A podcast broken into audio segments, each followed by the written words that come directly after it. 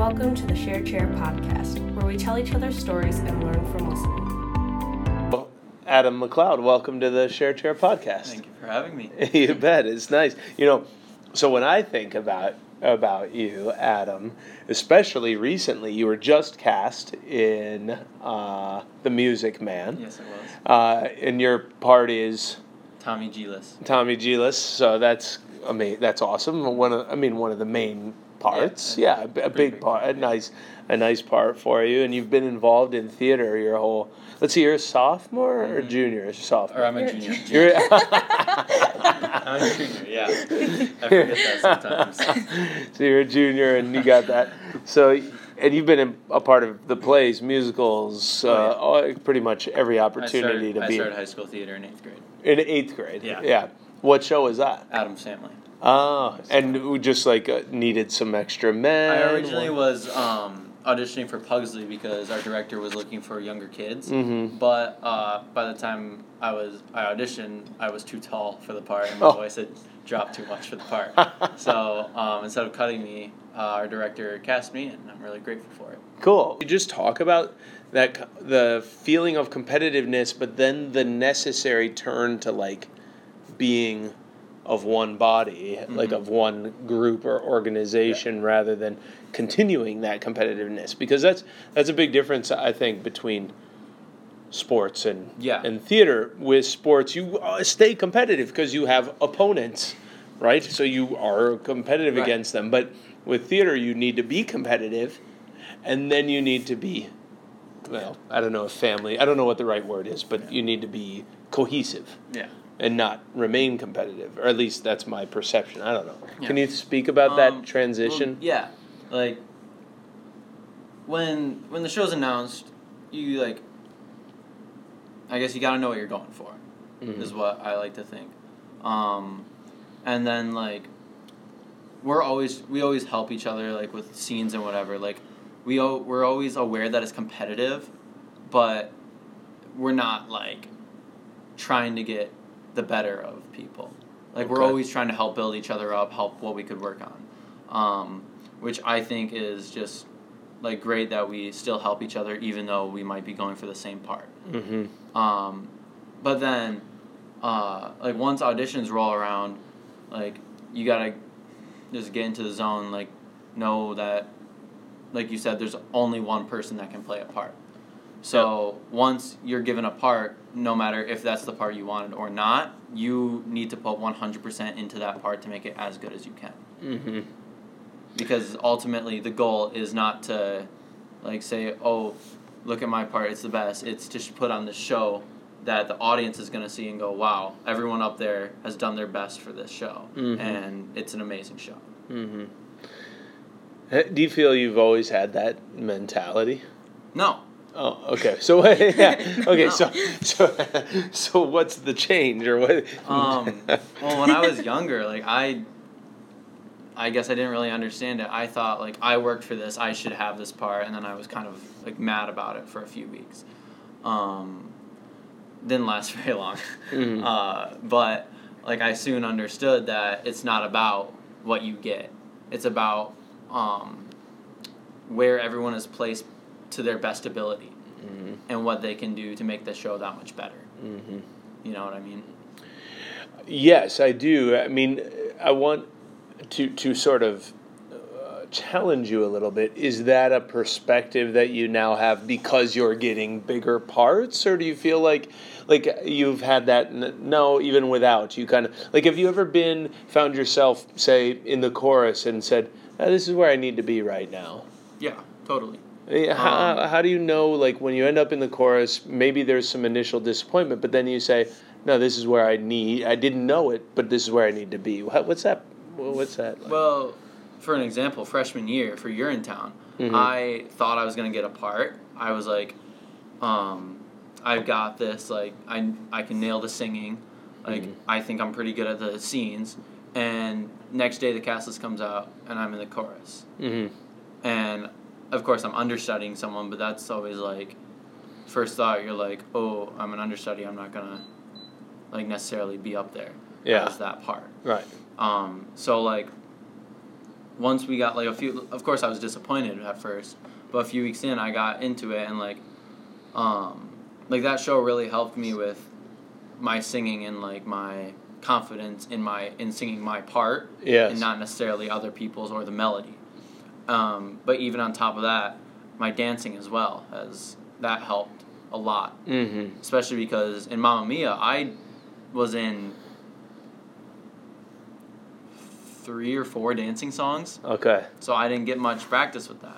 Okay. So um, with Urinetown, I'm like extremely grateful that I was in chorus because um, I got to just get more confident Yeah. and get more experience without having all that pressure on me Mm-hmm. necessarily. Here's where I'm curious: is that I know you through the theater, but I mean, even observing your T-shirt, I'm learning you like other things. What you know, one of our main questions from this on the podcast is, "What's your story?" And how would you answer that? I mean, theater must be a big part of it, uh, of who you are. But what else makes up you, Adam? Well, I'm. I don't know. I think I like to think that I'm pretty different from my family. Okay. Um, I grew up in a hockey family. okay. So my brother, or uh, yeah, my brothers grew up playing hockey. My dad grew up playing hockey. My mom grew up with four brothers that played hockey. Okay. Three or- Three or four brothers that played hockey. So like I grew up in an ice rink, Okay. and that's where I think I kind of started to differ. I was like, I'm sick of this place. so I started playing soccer when I was like six. okay. Um, I played just the Tri Cities, local, whatever. Um, and uh, my cousins were in theater here, and that's where I started to get my, like, like wow, this is really cool. Mm-hmm. Like, um, I remember after my first high school show, Yeah. one of my elementary music teachers comes up to me and goes, "I remember when you." Pointed to that stage after one of the shows and said, "I'm gonna be up there someday." Awesome. So it's just kind of cool. Yeah, that's really cool. Um, when do you recall that time when you like? I think it's so interesting. All the models you had in your life were playing hockey, so it's like it takes a lot for a person to not do the thing that all of their like the people around them are doing, right? Mhm. Do you recall that thought of I don't like that? You said I remember saying I don't like this, but what? How old were you when you said that? Like, at what point did you know you didn't want to play hockey? And I think it was pretty pretty early on. I never really like my parents had me do like skating lessons, so I know basics on how to skate. yeah, yeah, But like, I was never a big fan of it. I mean, like I'll just go to the like I'd be cool like to go with friends to the ice rink for an open skate, but Mm. like playing hockey is just not my my thing. yeah, Um, and one thing I'm like incredibly grateful for is that my parents have been supportive of me every step. yeah, Like I said, I didn't want to play huge. hockey, and they're like, "Sure, like, yeah. go ahead." Um, they were probably relieved because it costs quite a bit of money. it's an it's an expensive sport, It isn't is. Um, and uh, so I yeah I played soccer for a while, and they were super supportive of that.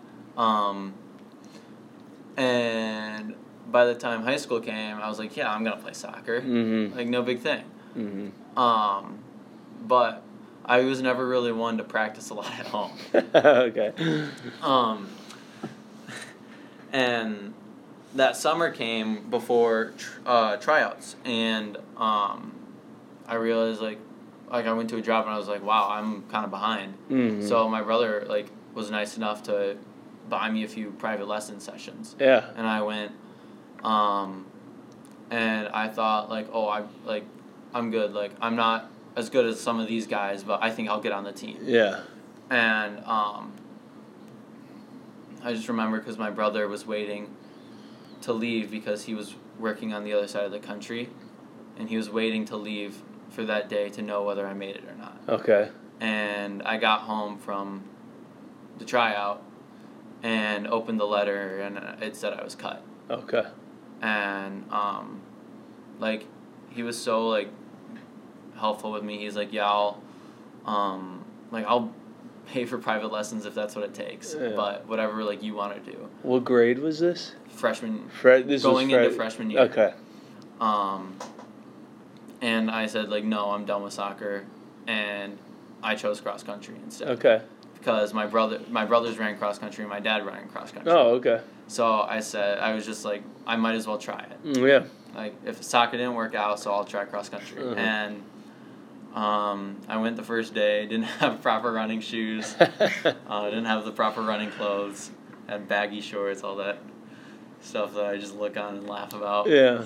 Um, and like, I got home and my mom's like, "Well, how was it? You want to quit yet?" And I go, "No, I love it." Okay. All right. Like, um, and the next week was cross country camp, and I went and had like an amazing time and just bonded with all the guys that were on the Yeah. Yeah. and just saw how much like how much of just like a brotherhood it is. If you had one piece of advice to give to anyone, what would it be? Don't be afraid of change. I mean, like, one of the biggest events that changed my life was not making the soccer team and choosing to do cross country. Because, I mean, like, I would have never thought I'm where I am now if that never happened. Yeah. Right. Crazy to think about, huh? Mm-hmm. Awesome. Thanks, Adam. Thank you. Yeah, thanks for having me. That's it for this week's episode of the Share Chair podcast. Remember to follow us on Facebook, Instagram, Twitter, or on our website, thesharechairpodcast.com for updates.